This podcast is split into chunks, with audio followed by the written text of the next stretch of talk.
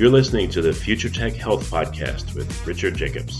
Until I reached age 40, I never realized the obvious that we all have medical issues, or we at least have a family member or close relation that had, has, or will have them in the future. Medicine and biological systems are the final frontier. Until we've conquered death, figured out how life began, cured cancer, and understood our purpose in the universe, there's a heck of a lot to talk about when it comes to our health. Future Tech Health means I'll be covering futuristic topics that are actually already in clinical trials, or even starting to appear on shelves or by prescription, or available for your own use. We dive deep into stem cells, CRISPR Cas9, the science of sleep, epigenetics, medical testing, cancer, ketogenic diets, stem cells, aging, regenerative medicine, and more. My goal for you, the listener, is to learn from these podcasts you may very well learn something that may change the course of your life for the better, steer you towards a new career, or give you insight into addressing a serious medical problem. Remember, however, this podcast and its content is informational in nature only. No medical, tax, legal, financial, or psychological advice is being given. If you enjoy the podcast, please listen, subscribe, like, and share it with friends. Thank you. Hello, this is Richard Jacobs with the Future Tech and Future Tech Health podcast, and I have uh, Eric Gunther. Yeah, and today I have uh, Eric Gunther. He's an associate research scientist in neurology at Yale, and uh, he's working on uh, Alzheimer's and uh, trying to assist in the drug discovery, drugs that'll actually work for it. So, Eric, thanks for coming. It's a pleasure. Thanks for inviting me. Yeah. So, tell me, what, um, how did you end up in Alzheimer's research in the first place? What uh, spurred you to move in that direction? Ah, well, I don't know. I'm a neuroscientist, and uh, I've always been interested in seeing if um, that interest could actually be brought to some sort of benefit. Um, the lab that I'm in actually studies uh, neurodegeneration and neuroregeneration. We started off on spinal cord injury and uh, and repair of spinal cord injury. Then we moved into neurodegeneration. And when the lab, lab discovered the receptor for the, the A beta protein, the amyloid beta protein that causes plaques to form in the brains of Alzheimer's patients, and most people think it's the reason people get Alzheimer's. When we discovered the mechanism of action for that, that protein, um, it suggested a way that uh, that we could address it with some sort of pharmacology strategy. Yeah, I've heard that there's been about 150 different uh, drug yeah. trials for Alzheimer's, right. and they've all failed. Yeah, that is true. Um, uh, in large part, that's thought to be because the behavioral symptoms that are diagnostic for Alzheimer's come late in the disease. The, it's a progressive disease, it's a chronic neurodegeneration, and it's only when that's fairly progressed, when the neurodegeneration is, has uh, has happened for a decade or more, that you start having these behavioral problems. Your memory starts suffering, and you start becoming demented, disoriented. And so, attacking the disease at a late stage like that is kind of closing the barn door after the cows have left. It's much more important most likely to address it early on. Well, what about the model itself? Have there been any, any rumblings or alternate models instead of the beta amyloid uh, plaque accumulation? Well, the amyloid hypothesis is the uh, the most commonly accepted hypothesis, but we don't know for sure. I mean, we haven't uh, haven't cured it in people yet, and that'll be the the bottom line.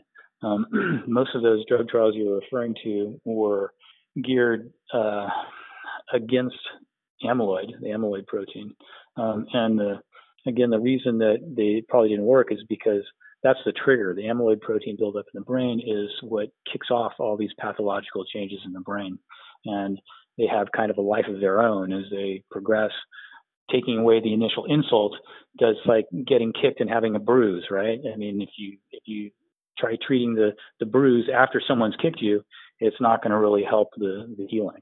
Um, the the idea is to prevent the kicking in the first place, and that's probably going to have the most uh, the most the highest prospect for success anyway. So can can you run through for people that don't know, you know, what's the process by which we think people get get Alzheimer's? What happens first, and then next, and next, and next?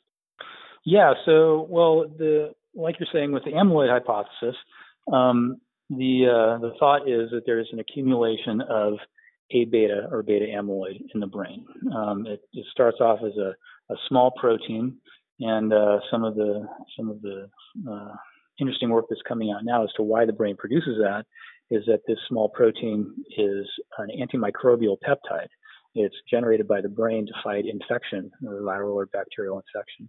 Um, and after a while, and it works, but after a while, 20 years later, you get this accumulation of that peptide in the brain, and uh, and it causes the, the pathological changes. Once the peptide is accumulated, how does it affect changes, and what are the changes? Right. Well, so the changes in the brain, you get neurodegeneration. Um, ultimately, you get synapse degeneration to start off with. Uh, you have impaired uh, communication between neurons. It's mediated by the synapses. um, we measure that. We can take neurons um, and culture them in vitro and treat them with this peptide, and we see that their their ability to communicate uh, is impaired.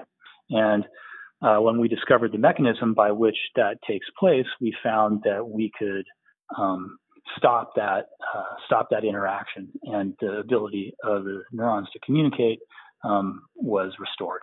But after that, in, in the in the disease and in, in human disease, after that um, that takes place, a synaptic impairment takes place. There's a subsequent uh, synaptic degeneration. So on either side of the synapse, um, you have retraction of the, the two components of the neurons that are, are communicating. Um, hmm. And then finally, subsequent to that, you have more downstream pathological changes. You have wholesale brain cell death, neuron death, um, and uh, and also uh, phosphorylation of a protein called tau. Um, that's that's one of the two uh, hallmarks that you can see in the brain of Alzheimer's patients. That we think that's downstream of A beta, of the A beta action. Um, you were referring to there being different models for uh, what causes Alzheimer's. Some people think that tau is the main bad actor, and that's the initial insult, and the, A beta isn't the, the first one. But I, I, think it's fair to say that's it's a possibility, but that opinion's in the minority. Are these uh, changes in the brain happening happening adjacent to the beta amyloid tissue, or is it all over the brain? It it uh, it starts progressively. Um, and it is relatively in the area where you see the plaques. And, and I don't know how much detail you want to get into, but there's this small peptide, as I was saying, that gets expressed by the brain in order to fight uh, infections, possibly. then those uh, those peptides they aggregate. They form these small uh, clumps that diffuse around, and and then those eventually, we believe, um, accumulate into the large plaques, which are these really obvious uh, gummy deposits in the brain. And interestingly enough, it's not the initial peptides, not the short length that has the toxicity, and it's not the plaques that have the toxicity. It's this intermediate form. It's called an oligomer, this small diffusible aggregate that can move around the brain um, and and bind its receptor to uh, to kill the neurons. Have, have um, people sequenced the beta amyloid plaques to see what uh, they look like, their structure, you know, are they heterogeneous? Um... The, the, the sequence of the peptide is known. Um, that's been known for a long time, but the actual structure of the the aggregate that's a, an area of study, and we're actually our lab is actually investigating that, trying to figure out the structure, the three dimensional structure of the oligomer of that intermediate diffusible form that has toxic action on neurons. Does it appear to have a structure, or is, do you know if it's homogeneous or heterogeneous? Uh, it is. There are a lot of different structures. Each of those, so it's a heterogeneous assemblage, but each of the structures are likely to be defined. if that, so, so the, the, the single peptide, the short length of protein, the A beta monomer, has a particular sequence and it's unstructured.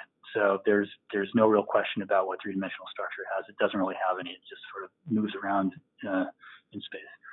Um, but when that aggregate aggregates, it's likely that it follows different pathways.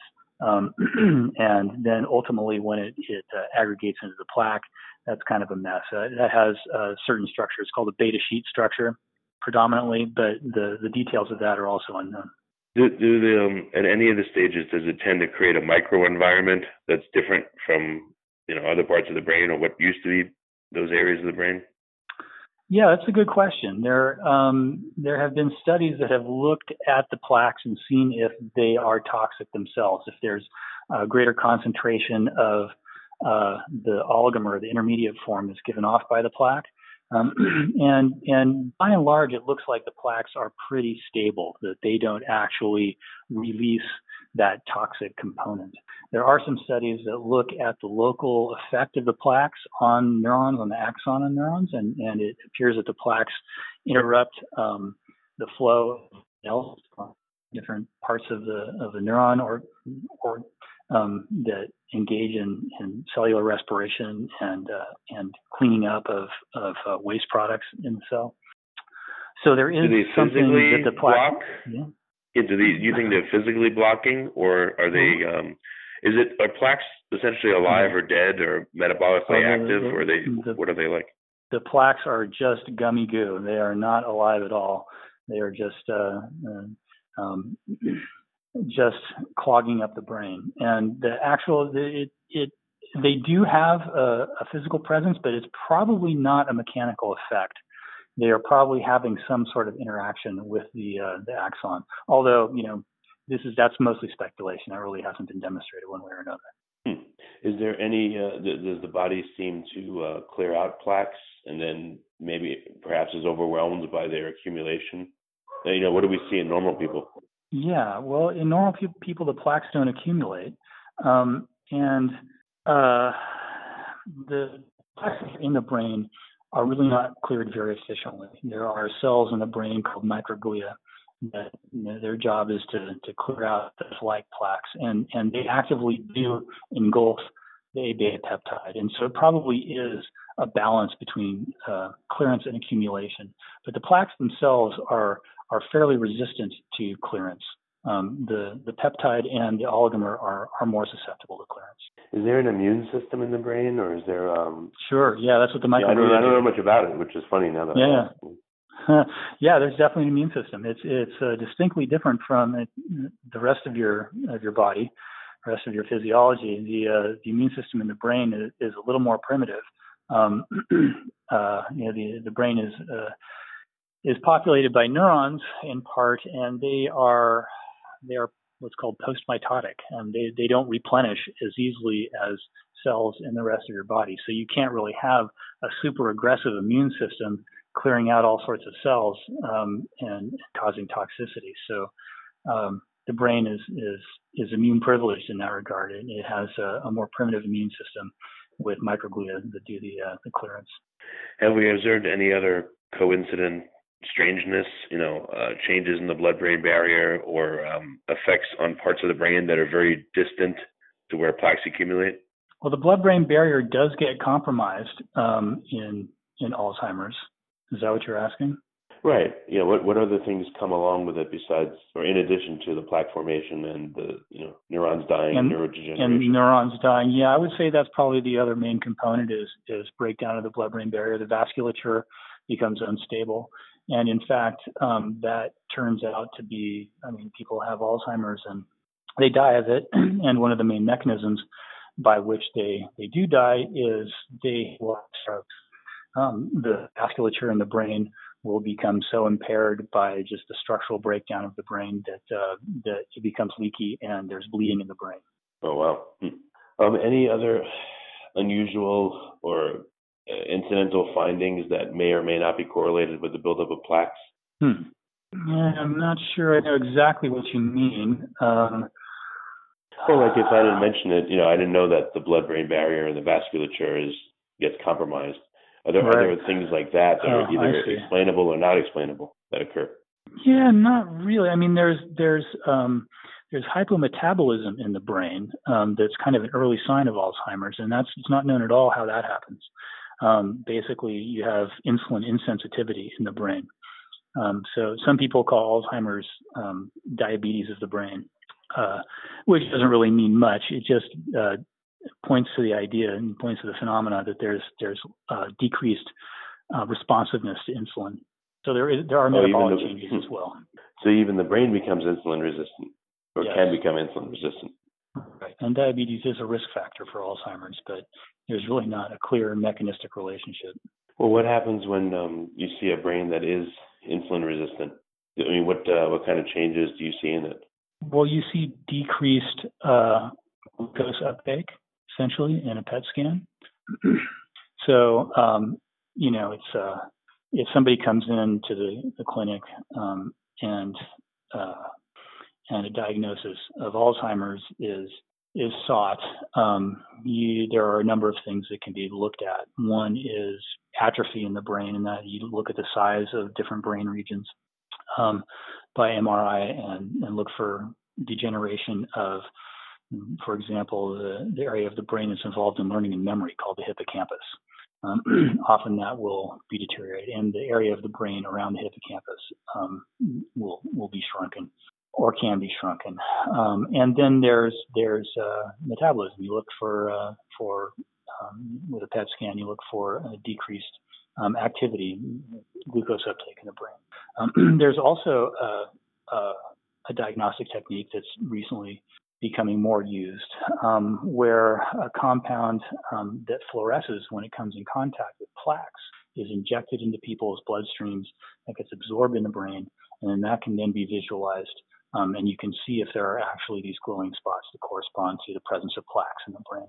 Have um, we observed the start of Alzheimer's in patients, and does it seem to correlate with the timeline we establish? And have we seen any reversals?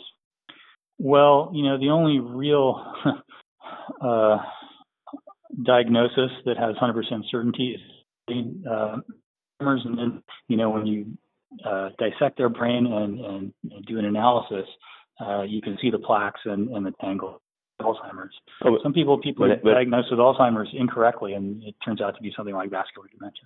Hmm, um, okay. So so so it's difficult to to answer your question. It's difficult to say have there been people who recovered from it because if someone were to recover from it, you might say, oh well, they didn't have Alzheimer's. So really, the short answer is no. Nobody rec- has recovered from Alzheimer's ever. But have patients that have Alzheimer's have, have they had repeated PET scans to see what's changing and how and the progression. And does that align oh, with what's theorized? And has there been any slowing of progression or reversal of progression, you know, according to a PET scan on some people? There has never been a, a reversal of progression, and there's never really been a treatment that has been shown consistently to affect the progress of the disease. there are a couple drugs hmm. that are out there that are that mostly treat the symptoms. They uh, they increase the concentration of a neurotransmitter in the brain or something that will, kind of like a cup of coffee. It'll it'll boost your brain so that you perform better in the short term, but the actual pathological mechanism of the disease is unaffected. so I mean, you know, even patients, people who have Alzheimer's disease, they often will fluctuate by the time of day or the day. Some days are good, some days they're bad. So there is sort of a um, an inconsistent presentation of the symptoms, but in general, on average, they get worse and worse and worse until they die. Yeah, the reason I'm asking all these questions is I'm trying to solve the mystery with you right here on the phone. Figure this out. No, it's great. These are the these are the mysteries that we grapple with all day, every day.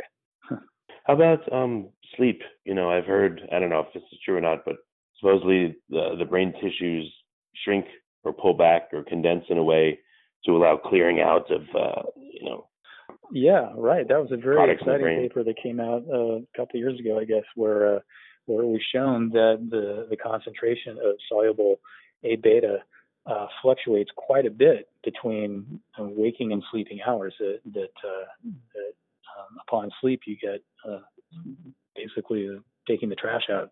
Well, have have um, PET scans been done on, for instance, Alzheimer's patients while they were sleeping versus while them being awake? If that's even hmm. To observe any differences? Yeah. Um, I, PET scans, I'm not sure. I don't know. Hmm. Could be. Okay. Well, maybe if people could be sedated in such a way that the brain clears out the trash, just like when sleeping, you know, to emulate that, and then uh, right, right, just, just, put it in a medically induced coma. yeah. I don't know. You know, um, when people have Alzheimer's, do they tend to have problems sleeping? Does it affect their sleep? Oh yeah, definitely. It, it often uh, impairs sleep, and that's one of the recommendations. Is you engage in sleep hygiene, is you make sure you get you know, eight hours of sleep, eight hours plus a night, um, in order to try and give yourself some defense against contracting Alzheimer's. Well, what does Alzheimer's appear to do to someone's sleep pattern? They just they have, uh, they wake up early or they can't sleep. Yeah, usually usually don't. Uh, they do wake up early. They get less sleep at night. Their sleep is okay. less. Uh, you know, you know, sleep as soundly. Hmm. Okay, interesting. Yeah, I just wonder if, what the uh, the correlation is, and if any therapies, you know, again, if the brain changes what it does while you sleep, I wonder if that would be a time for certain therapies that would work better than other times. Because there's more clearance, perhaps, for uh, Mm, right. I don't know Well, small molecule drugs stimulating the- run around in there. Uh, Well, stimulating clearance mechanisms is the idea behind most of those drug trials, and the way they've done it is to generate antibodies against um, A beta primarily, so that um, the body's immune system will clear from the brain. Um, Hmm. And as I say, these have not been effective clinically, and and we don't know why, but we speculate that it's because um, the disease is just too far progressed by the time you start clearing out that initial toxic insult of the amyloid protein. The brain is already dying, and there's nothing to be done. So when people say the studies have failed, does that mean they've like completely failed, or there's been a little bit of an effect, or it's just been a No, a little failure? bit of a little bit of an effect would be a success. If we could even slow down the rate of progression, that would be a success. Uh, all of them have failed um, pretty conclusively. If um, no change to the rate of progression of the disease. Okay. If diabetes possibly is a risk factor, and if the brain has uh, insulin in, insulin resistance, have any of these trials controlled for diet? You know, had some folks on a regular diet versus some on a low carb or ketogenic diet, for instance, to see the effects, or controlled for Yeah, I'm all? actually not not that familiar with the literature uh, regarding um, trials and diet. I know there's epidemiological data that shows that a Mediterranean diet um, is associated with a decreased incidence of Alzheimer's, um, but I'm not not familiar with actual trials of uh, of diet. They may have been done. I'm just not sure. Yeah, it's kind of mysterious because uh, a separate trial on diet is one thing, but I would think when they're doing these trials, if you controlled for diet, it would make for a better, you know, clinical trial because that's just one Right. factor that varies. You know, Yeah, well, And it could be a big one. what. yes, but I'll tell you, it's a lot easier to design a really good trial than it is to actually conduct one. Getting people to comply with their, uh, just just taking the drug in the first place is a big challenge. Um, but getting them to change their lifestyle, uh, their eating habits while you're doing it, and especially for something like Alzheimer's, where you need a trial that takes place over many years, and and you need thousands of people to participate um, actually enforcing something like that you know, really becomes implausible. Hmm, okay. And then uh, I've been asking you eight million questions, but w- so what Yeah. what is your research focused on specifically? So, um, well, you know, like I say, we uh, we found this receptor that's on neurons that the A beta protein binds to to have its toxic effect, and that suggested um, a site, a, a focus of action where we might be able to design a drug that would bind to the receptor and compete with a beta peptide, A beta protein, so that it couldn't bind the receptor. And that's in fact what we did. We uh, uh, developed a biochemical assay and uh, screened uh, tens of thousands of, of potential candidates, uh, chemicals, um, for the ability to block the interaction between the receptor, which is called PRP, and a beta toxin. Um, we actually found that uh, the, the molecule that we focused on it binds PRP in this active site in the, the, in the region of the PRP that interacts with A beta um, in a fairly broad way. It's actually very unusual for um, a drug. Uh, most drugs are small molecules and they have a low molecular weight. Um, the one we discovered is a polymer, and it's much higher molecular weight than is typically thought of as being uh, developable as a therapeutic. But we found that when we administered it to uh, to mice, we either could either inject it directly into their brain, or with a, a subsequent um, uh, generation of of molecules of that type, we can even administer it peripherally. The, the initial one we found was a degradant of an antibiotic, a cephalosporin antibiotic called ceftazidime. Um, and we tried giving ceftazidime, just un, you know, regular fresh ceftazidime, unaged, to mice, and it had no effect. But when it's aged, it degrades, it spontaneously forms this new compound, which is this polymer, this active polymer. And when it's injected into the brain, it rescues the mice. Their synapses regrow, their memories get back to normal as though they never had Alzheimer's. And then this this next generation that we invented, um, we can administer that peripherally. It doesn't get into the brain very efficiently because it's so big and it can't cross the blood-brain barrier very well, but it does enough. It's a very potent compound, and it gets into the brain enough to have an effect. and again causes synapses to regenerate and the, the, the behavior of the mice to recover to normal. How do you, how do you think it? What is its method of action? You think? Oh, it blocks the interaction between A beta and, and PRP receptor. That's it. So normally you have these these uh, these clumps of protein, right? The soluble aggregates of A beta floating around the brain, and uh, they bind the receptor, and that's how you know the neurons when they feel that they die, or the synapses retract, and over a period of years they die. so the idea was if you instead of trying to remove the A beta from the brain, which is what all these trials have done and, and have all failed doing, uh, well, they they succeeded in removing A beta from the brain, but they failed in in, uh, in actually having it, uh, a rescue of humans. Um, so we thought instead of trying to remove the plaque, we can render it inert by preventing its interaction with this receptor. So, so we leave the structure of the brain intact. We don't worry about the A beta that's there. We apply this drug and it prevents the toxic action of A beta. It's kind of a novel way to approach the problem.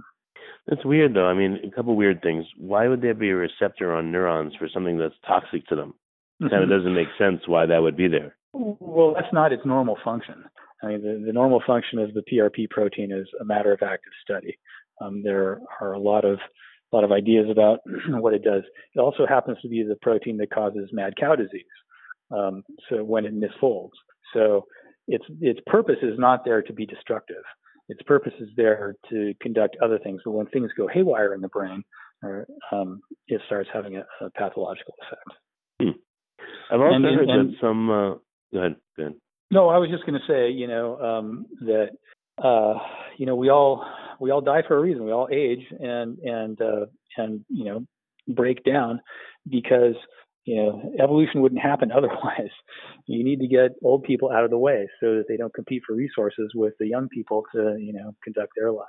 So there's really no selective pressure to to prevent toxicity of you know, your various aspects of of uh, dysfunctional physiology when you're old. It's actually, in some cases, better to get you old and dead to get you out of the way so that the offspring can survive. That's just sort of yeah. a philosophical thing about how evolution works and why, you know, well, why would you have something work, work in your brain? Why hasn't evolution weeded out these toxic effects? Well, there's no selective pressure to get old people to survive. In fact, right. it's better to get them out of the way from an evolutionary standpoint. So we don't. No one understands what PRP does or how it functions yet. Well, um, there are ideas that it's involved in in uh, copper ion binding and um, and uh, toxicity mediation in the brain. That it's a, a antitoxic uh, function. But like I say, it's still a matter of open investigation. And this is kind of a crazy idea, but you know, I've I seem to remember that certain people that are drug addicts I don't know what drug it was, either cocaine or MDMA or whatever it was. It would cause synapses in their brain uh, to build too many connections and build them at strange spots.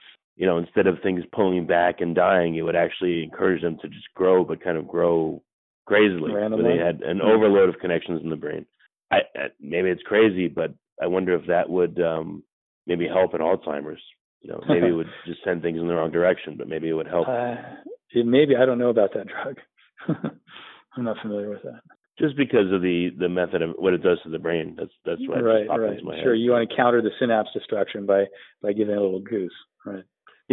Probably the wrong goose. but I'm just thinking, you know, it's uh yeah. I I get into it and try to figure it out. Yeah, for sure. I mean, that, that's that. Not of our profession is come up with ideas like that. Well, if this is happening, what about that? And just basically do a thought experiments and then see how they, they pan out at the bench. So, so you said when um, certain drugs have been able to remove the plaques in the brain, but it had no yeah, effect? Anti, antibody-based drugs, typically. And they work in mice, but they don't work in humans. And again, probably because we're just doing it too late. If they were applied early, and, and this is the general thinking in, in the industry now, and there are efforts to try and identify families, and there's a study going on in Colombia where there's a, a, a group of families that all have a mutation that give them Alzheimer's very early. So this enables uh, a test of antibodies that will clear the plaque administered even before they get overt signs of Alzheimer's. You know that because you have this mutation, you're going to get Alzheimer's in your 50s or early 60s. So as a result, as they start treating people in their late 40s and then monitor their, monitor their progression, it's possible to see that if treating the, the disease early uh, with an anti-amyloid therapy will have an effect. And this is specifically to address the question of whether or not the amyloid hypothesis is correct is it really the, the A beta peptide that's that's causing the disease? Again, you know, most of us believe that, but um, it hasn't yet been definitively proven.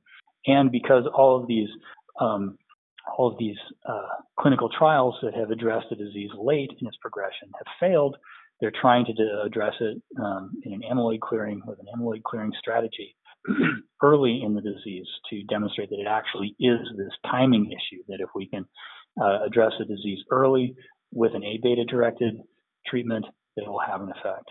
And um, what was the uh, incidence of Alzheimer's? You know, I don't know historically, and what is it now? Is it increasing, and what is it? Well, you know, it's tough to say uh, because uh, people are living with Alzheimer's, but also the resolution of Alzheimer's is getting better. Our diagnostic capabilities are getting better. I mean, now we have these these chemical tools, you know, the the uh, uh, PET scans and and so on that are are getting higher resolution. Um, you know, before we just oh they're senile or they're getting old. You know, they got old, old you know old timers disease. It uh, you know wasn't really uh, the records that have existed previously are not really comparable to the present records. So um, it's uh, probably relatively the same. It's just a matter of diagnostics, differently effective diagnostics. Well, what appears to be the rate? What percentage of the population gets it? Well, uh, so it's the sixth leading cause of death in the U.S. It's uh, you know if you if you're over 85, um, uh, I believe the statistics are there's a 50% chance that uh, you're going to get Alzheimer's. Um, wow. Yeah, it's uh, it it's tremendous problem. I mean, many other diseases have yielded to to you know modern uh, medicinal chemistry and you know basic biological understanding of disease mechanisms. Hmm. People have most other high risk diseases, you know, or treating stroke and so forth, but um, but Alzheimer's um, increasing as a cause of death because we keep people alive long enough to die of Alzheimer's. Hmm. I mean, it's like what, 200. Yeah. What about uh, early onset is that when when does that happen? What does that look like, and has that been changing, increasing, decreasing? Yeah. So you know, early onset is a result. So most most Alzheimer's disease is what what we call idiopathic, which means we don't know what causes it. Really, we don't really know. Um, that's like 95 at least percent of Alzheimer's is idiopathic, and there are some genes that will increase your uh, chances of getting idiopathic Alzheimer's. Um, but there is a small percentage of Alzheimer's disease, less than 5%, that can be caused with 100% certainty by mutation in a couple genes. Those genes produce more of the A beta peptide in the brain and cause you to get plaques a lot sooner. And they're actually in one of the, the mutations that produces the A beta peptide. So this is one of the strongest pieces of evidence that amyloid hypothesis that, that is the most likely explanation for Alzheimer's disease. Um, initiation. That if you get a, a mutation in the gene that encodes the A beta peptide, and you get one of these particular mutations, you will get a lot more A beta in your brain than you would, would normally by a certain age, and you will get Alzheimer's with virtually 100% certainty. And yeah. that's, yeah. that's the early onset Alzheimer's. Almost all early onset Alzheimer's disease cases are a result, or, or most of them anyway, uh, are a result of a mutation in one of the genes that causes an increase in the buildup of the amyloid protein. Hmm. All right. So what? Um, I mean, what appears to be the promising future for your work? You know, over the next few years, what do you think? Uh, where you headed with it? Well, you know, we have uh, a number of experiments that we've published that look at different components of this pathway, right? Downstream of a beta binding to the PRP receptor, um, there are biochemical cha- changes that take place in the neuron. and there are ways to manipulate those changes, and we've looked at those either pharmacologically or genetically. And in most cases, have rescued the mice. So basically, marching through the biochemistry that's downstream of A beta in the brain that that exerts this toxic effect. So uh, so it's our hope that one of these these uh, focal points of interaction of intercession um, will result in some actual clinical efficacy. We've got most of these targets. I mean, this the one that I developed against the, the PRP protein. That's a candidate. There are more conventional uh, drugs, more small molecule uh, drugs that that target some of the enzymes that are downstream of the receptor and activation of the receptor by A beta. Mm. Those have worked in mice. Um, and so it's our hope that we can uh, marshal the resources uh, to get some clinical trials accomplished with, with these various um, strategies. It, it, seems to be uh, a lot easier to, you know, improve the lives of mice than people, unfortunately. Well, it is. You can control the mice a lot more easily. clinical trials are tough to do, very expensive, and you know, uh, hmm. Pharmaceutical companies are, are justifiably cautious about putting a lot of resources. They only have so much money, even though they've got a lot, and you know, the yeah. FDA hurdles are, are steep, and so it, it it takes a lot of money to conduct a clinical trial, especially something an indication like Alzheimer's, it just takes so long to evaluate the efficacy of treatment for. How long does it does it take you know, to evaluate? They, uh, well, uh, five years at least, five to ten years to do a clinical trial for Alzheimer's. Um, and when someone depends, has Alzheimer's, how long does the how long do they have it before they pass from it? Uh, it's a, an average of ten years since the time of diagnosis to the time of death. Gotcha. Okay. Um, yeah. So, you know, to answer your question a, a little more definitively about, you know, how long will a clinical trial take, it depends on how well the drug works. If the drug cures you right away, then it's not going to take very long to see a difference between people that are, are gradually progressing in Alzheimer's and people who have, you know, been cured of the disease. Their memories are going to improve and, and the, the, the curve is going to go in an opposite direction and that would be readily discernible. Um, whereas if you are if you have something that would decrease the rate at which you are getting worse, you know, then the being able to separate those curves is going to take longer to resolve. That resolution will take longer. So it's really difficult to to give you. I gave you a pat answer of you know five to ten years, but it really depends on how effective the drug is. Okay, well, the ballpark works. Hmm. Well, very good. So, what's the best way for folks to learn more about your research and uh, maybe to you know talk to you about collaboration or ideas? Huh. Well, um, there's uh, you know most of our work's published in the scientific literature, so um, that, I certainly would in, encourage people to read scientific journals. um, the uh, to learn more about uh, ours, I suppose they could uh, look at our lab website. It's the Strittmatter Lab, Yale. S T R I T T M A T T E R. Okay. Well, very good, Eric. Well, I appreciate you coming on the podcast, and thanks for sharing your knowledge. Yeah, thanks. It's a pleasure. Nice talking to you.